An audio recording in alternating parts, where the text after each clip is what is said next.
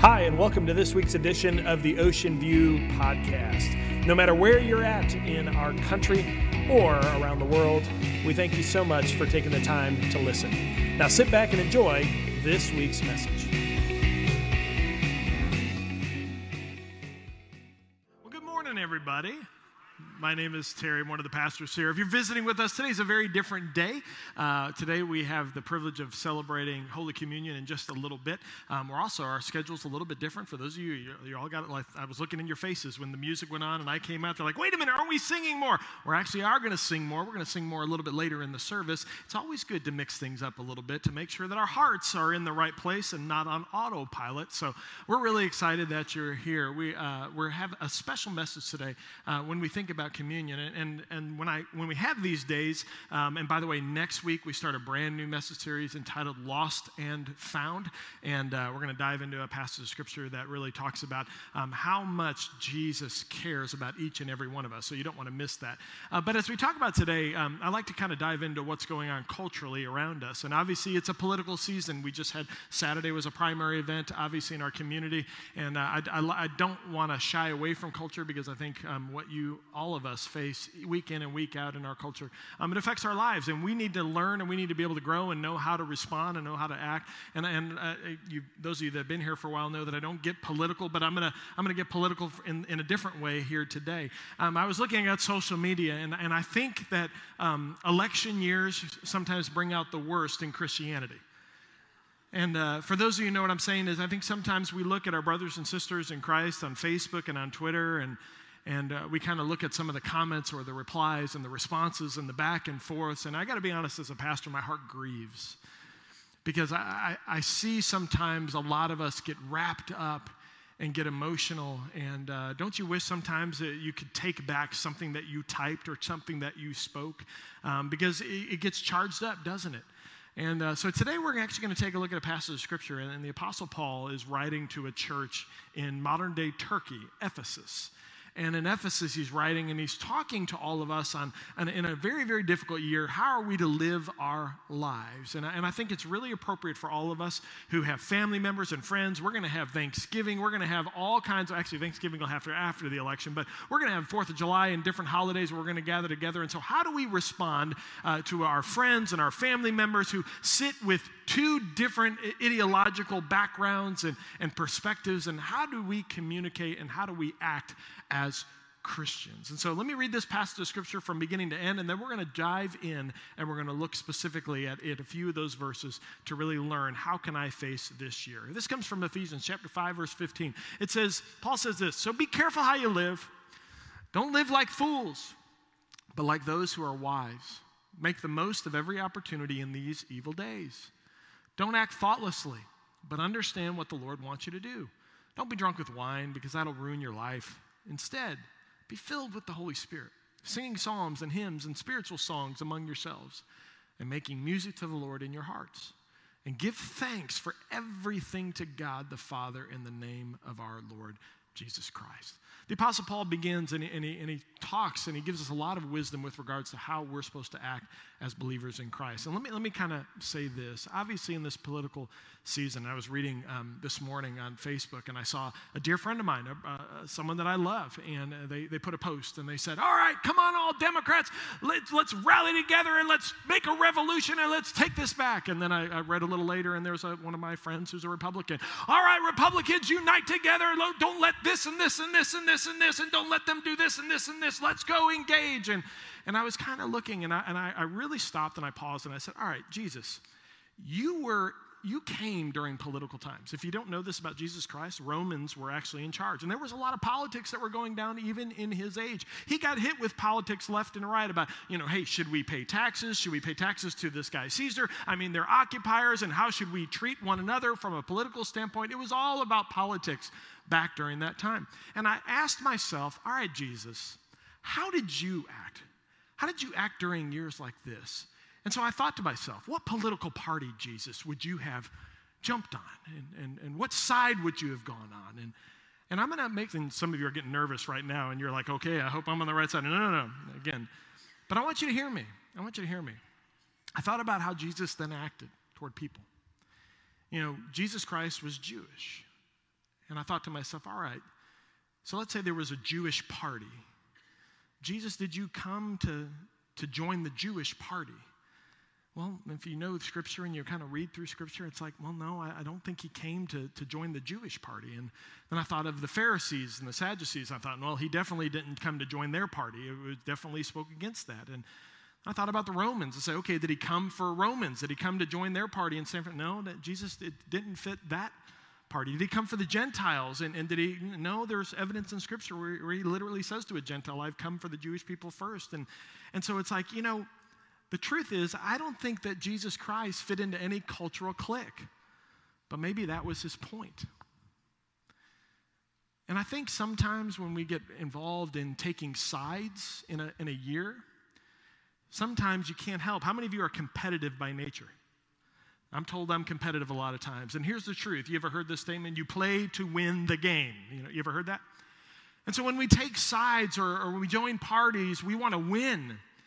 But there's a danger with competition at times. It comes with a cost because sometimes when you win, automatically you feel that you are better than your competitor, that you are better than the person that you just beat. And I don't think that's why Jesus came. I don't think Jesus came to tell Christians you're better than everybody else. Truth is, I don't think that was his message at all. If you're taking notes, Jesus didn't come to show you better, he came to show you different. Because Jesus Christ never came to tell us that we were better than anybody else. You see, I don't think Jesus Christ called Christians to be holier than thou and to live those kind of lives.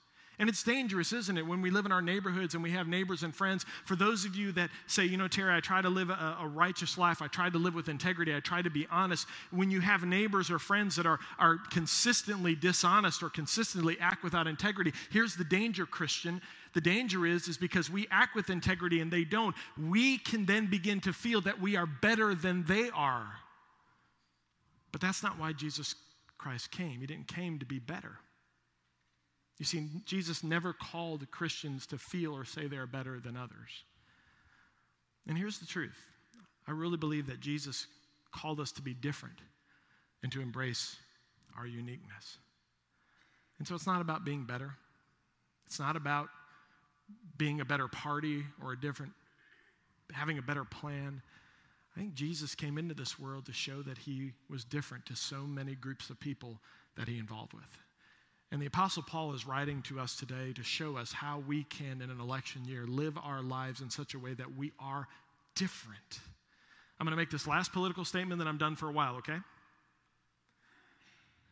There are some people in this room that identify as Republican. There are some people in this room that identify as Democrat. And what I would tell you that if you're a believer in Jesus Christ, that it's very, very important that you first identify with being a follower of Jesus. And no political party should supersede how you are to respond as a follower of Jesus. And I pray that all of you, including myself, remember that when you're online. Remember that when you're tweeting. Remember that when you're on Facebook. Is that are you a follower of Jesus first? And that's what Paul is getting to. So we're going to dive into this passage and we're going to break it apart.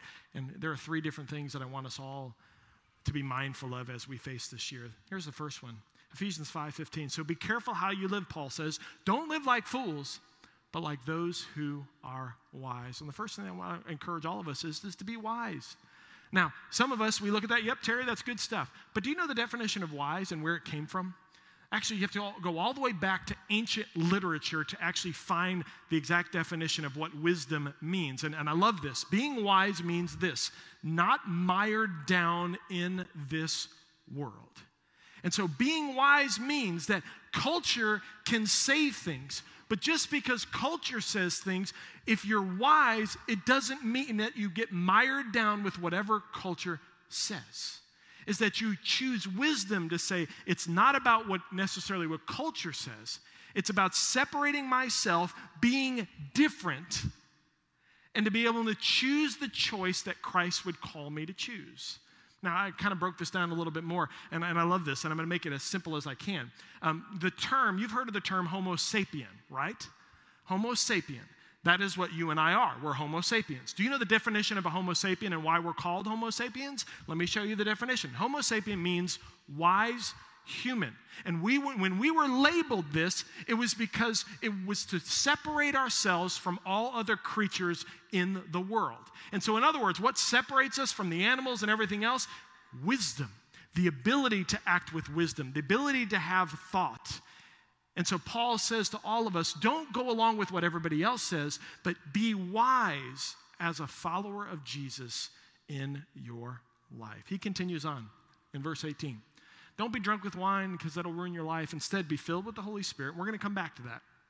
Singing psalms and hymns and spiritual songs among yourselves and making music to the Lord in your hearts. Now, for those of you that are followers of Jesus, and maybe you're watching online or up in the balcony, you've seen this scripture before, probably in quiet times, or you've seen it in Bible studies. And let's be honest, when we've gotten to this point of what Paul's saying, singing psalms and spiritual songs and hymns, we've kind of just checked out a little bit and said, okay, I don't understand what he's really meaning by this, so we're going to move on to the next verse. But here's what Paul is really talking about. He's saying that not only do you have to be wise, but Christian, your hearts need to be worshipful. Now, what does that mean, worshipful? On this stage, when we stand and when we sing, many of us, we confuse the words out of our mouth as worship. Do you know that that's not what you're doing? That when you're singing, that's not worship.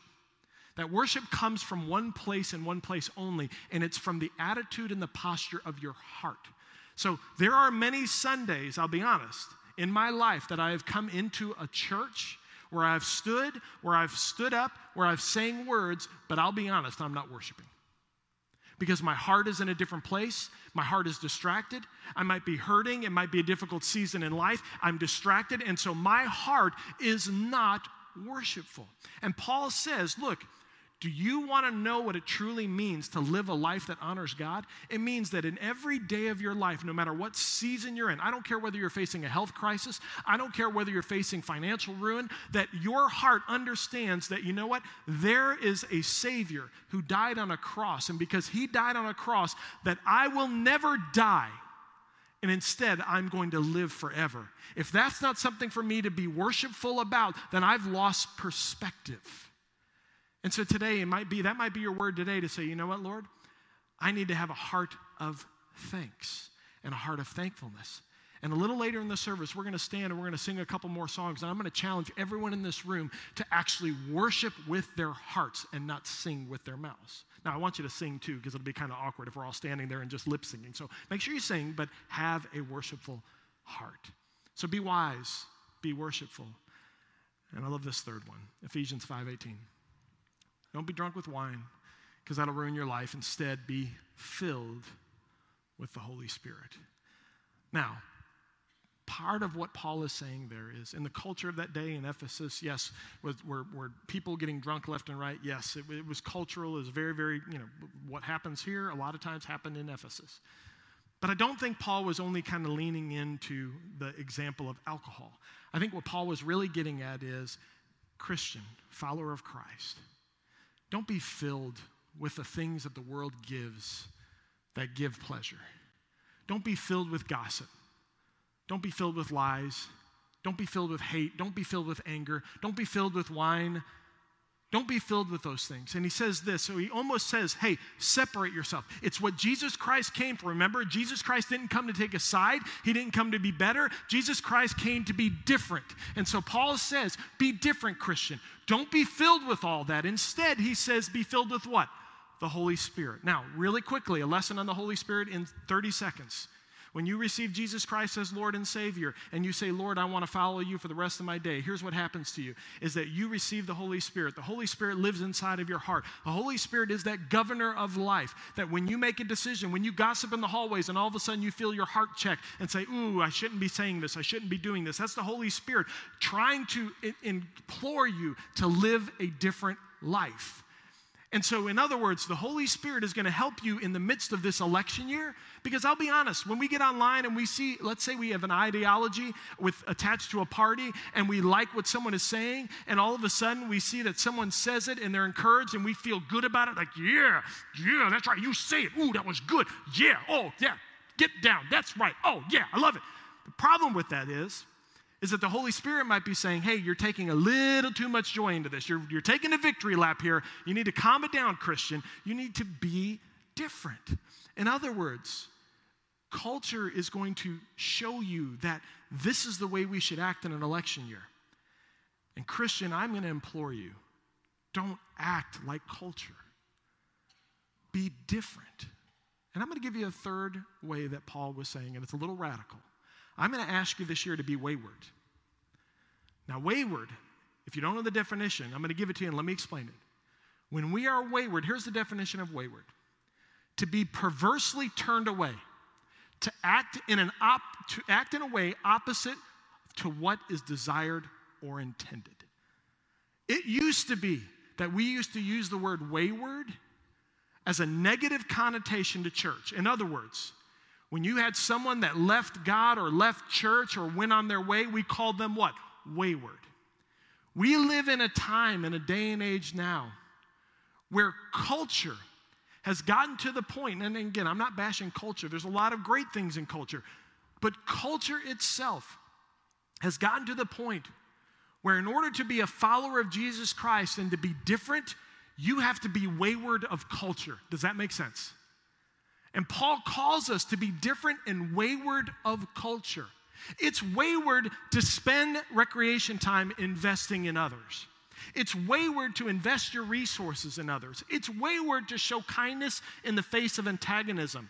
It's wayward to get on Facebook and have someone attack you for your political beliefs and not rip them to shreds. It's wayward to say yes to a life that others would reject. But what if we all, as Christians in this room, we didn't try to be better than our brother or sister or our neighbor and our friend, but that we actually tried to love them and be different than what culture calls everybody to? What if we didn't fall into that trap? And what if we acted wayward? Would that make a difference in our community and in our culture? I know it would make a difference in the body of Christ. I can promise you that. Now I'm going to wrap up with a story and we're going to receive Holy Communion. But um, many of us know the story of Neil Armstrong and Buzz Aldrin and, and their journey to the moon. And if you were here a couple years ago, I shared the truth about how Neil Armstrong was not supposed to be the first man to walk on the face of the moon. If you didn't know this, you can Google it and look it up. But the reason why Neil Armstrong actually was able to do it is because at the end of the day, his seat was closer to the door. That's a true story. You can go ahead and Google it and look up. He wasn't supposed to be the first person, and they, NASA had to make a decision. They said, okay, Neil, your, your, your seat's closer to the door. You get to do it. And so that's how Neil Armstrong became the first man on the face of the moon. But there was another man there, and his name was Buzz Aldrin. And Buzz Aldrin, obviously, a lot of us know him. Buzz Aldrin was an elder in the Presbyterian church. And right before he was selected and right before that they, they, they trained and they were about ready to go, he met with his Presbyterian pastor and he, and he talked to him. And he, and he gave a request to his Presbyterian pastor. He said, I, I would love to celebrate communion on the face of the moon. And so he asked his pastor for a communion kit that he could bring with him on the space shuttle. And in fact, this is the communion kit right here. That's the actual kit that Buzz Aldrin brought on that mission. And Buzz went to NASA and he said to NASA, I would like, because remember, this is at a time when going to the moon, that was a big deal. The whole world was going to be tuned in to the first individuals to be able to land and to walk on the moon. And that was a big thing. And so Buzz wanted to be able to, to celebrate by having Holy Communion on the moon as the first act that he could participate in. Well, maybe if you don't know history, there was a prior mission, and there was an astronaut, I believe, that orbited the Earth. And when he orbited the Earth, he referenced a scripture from the book of Genesis. And after that, there was uh, some groups that were suing NASA for getting too religious in their in the in the realm of the state separation of church and state. So NASA was facing a huge lawsuit at the time. So you can imagine Buzz Aldrin coming in and saying, "Hey guys, on national TV, I want to celebrate communion on the face of the earth." NASA actually looked at him and said, Buzz, what are you doing? Buzz, you're crazy. Buzz, we can't do this. No, you cannot celebrate communion. Buzz, you're acting wayward, is what they told him. And they implored him, please, just don't push the luck because we're, we're getting a lot of pressure right now. So the story goes the space shuttle took off and went to the, the orbited the moon, and the lunar module landed on the moon. And when the lunar module landed on the moon, Buzz Aldrin got on the radio to his NASA compart- and uh, counterparts. And he thanked the 300 to 400,000 people that helped to put him on that moon. And he said this I would love to have a moment of silence to celebrate what we just did. So, for a moment, everything went silent. Cameras were not on him. But Buzz Aldrin took out the communion kit. He wrote in his diary that when he actually went to pour the wine, there was just enough gravity on the moon for the wine to pour into the glass. For those of you that were concerned, he didn't spill it either, so I know some of you it's, don't want to spill it. But isn't it amazing that he sat there and he thought about what God had created? And the first food and drink on a different world, different planet, different moon was that of Holy Communion to, say to the God who created it, Thank you for what you've done for me. It was a wayward act. Buzz then went on to read these two passages of Scripture that he wrote down for himself. And you can see these are the passages of Scripture that he wrote. And I'm going to show you on the screen what they were. The first one comes from John chapter 15, 5. I am the vine, you are the branches. If you remain in me and I in you, you will bear much fruit. Apart from me, you can do nothing. It's as if Jesus says, Buzz, thank you for being different. Thank you for being wayward. And then he read Psalm 8, 3 and 4. When I consider your heavens, the work of your fingers, the moon and the stars, which you have set in place, what is mankind that you are mindful of them, human beings that you care for them? We have a God who created the moon, the stars, the heavens. And in this room, we get to do what Buzz Aldrin did and to act wayward is we get to take elements and to celebrate the sacrifice that a Savior made for us because he was wayward himself. And so, what a privilege we have. I want to ask you to do this that when we are all together and when you receive the elements, that you hold them until everyone has been served. And then I'll come up on stage and I'll lead us in a time where we will take it. But as you hold those elements, I want you to ask yourself this question God, am I acting wise? Am I being worshipful? And do I have the boldness to be wayward in such a politically charged year? Would you pray with me? Father, I thank you for the privilege to be able to celebrate um, communion today. And, and in this room with eyes closed, head bowed, if you're here today and maybe Jesus Christ, maybe you don't know him as your Lord and Savior, and maybe this is church is new to you, and, and I just want to tell you I'm so excited that you're here. And, and what we're about to do is to celebrate um, something that is personal to Christians. And it's what we believe in. We believe that Jesus Christ died on a cross for our sin. And what I would say to you in this room is, is that this is a family event, and we invite you to be part of the family. And so if you're here and you say, Terry, you know what, I want a Lord and Savior, then I just would ask you to pray this in the, in the privacy of your heart, if it's the desire of your heart, and that is, Jesus, I'm a sinner and, and I'm not perfect. And you came long ago to die for my sins so that I may have life. And so, God, today I ask you forgive me for my sins. I ask you cast them as far as the east is from the west. And God, I promise that I will learn more about who you are and about what you call me to. And I'm going to try to be wayward every day. And if you prayed that prayer, eyes closed, head bound, if you prayed that prayer, then as the elements are passed, I invite you to, for the very first time, participate in Holy Communion. For the rest of us in this room that might uh, be a Christian and we've participated before, it's really important that we come with clean hands. And I would just love for you right now to be searching your heart to ask yourself, God, am I worshiping right now? And if you're not, I'm going to lead you in a prayer. And, and whatever is between you and the Lord and whatever is keeping you from a thankful, worshipful heart, I'm going to ask you to confess that to Him so that we could come to the table with clean hands. And so just pray this Heavenly Father, I thank you so much that you are a forgiving and loving God. And right now, God, um, Lord, I confess my sin to you, and you know what it is. And Lord, I ask that you take it. And God, saying, Lord, I'm sorry is not adequate. It's repentance of heart. And repentance means to turn and to go the other way and to act waywardly. So, God, right now, I ask that you would uh, forgive me, and God, I promise to run in the direction you call me to. So, God, thank you so much for all that you've done in my life, and I love you. And so, Father, right now, as we be prepare to receive these elements, may you receive the glory. And we tell you we love you in Jesus' name. Amen. Thanks so much for listening to today's podcast. If you would like more information about the ministries at Ocean View, or if you'd like to speak to someone directly, you can visit our website at www.ovbc.org. Thanks again for listening. Have a great day.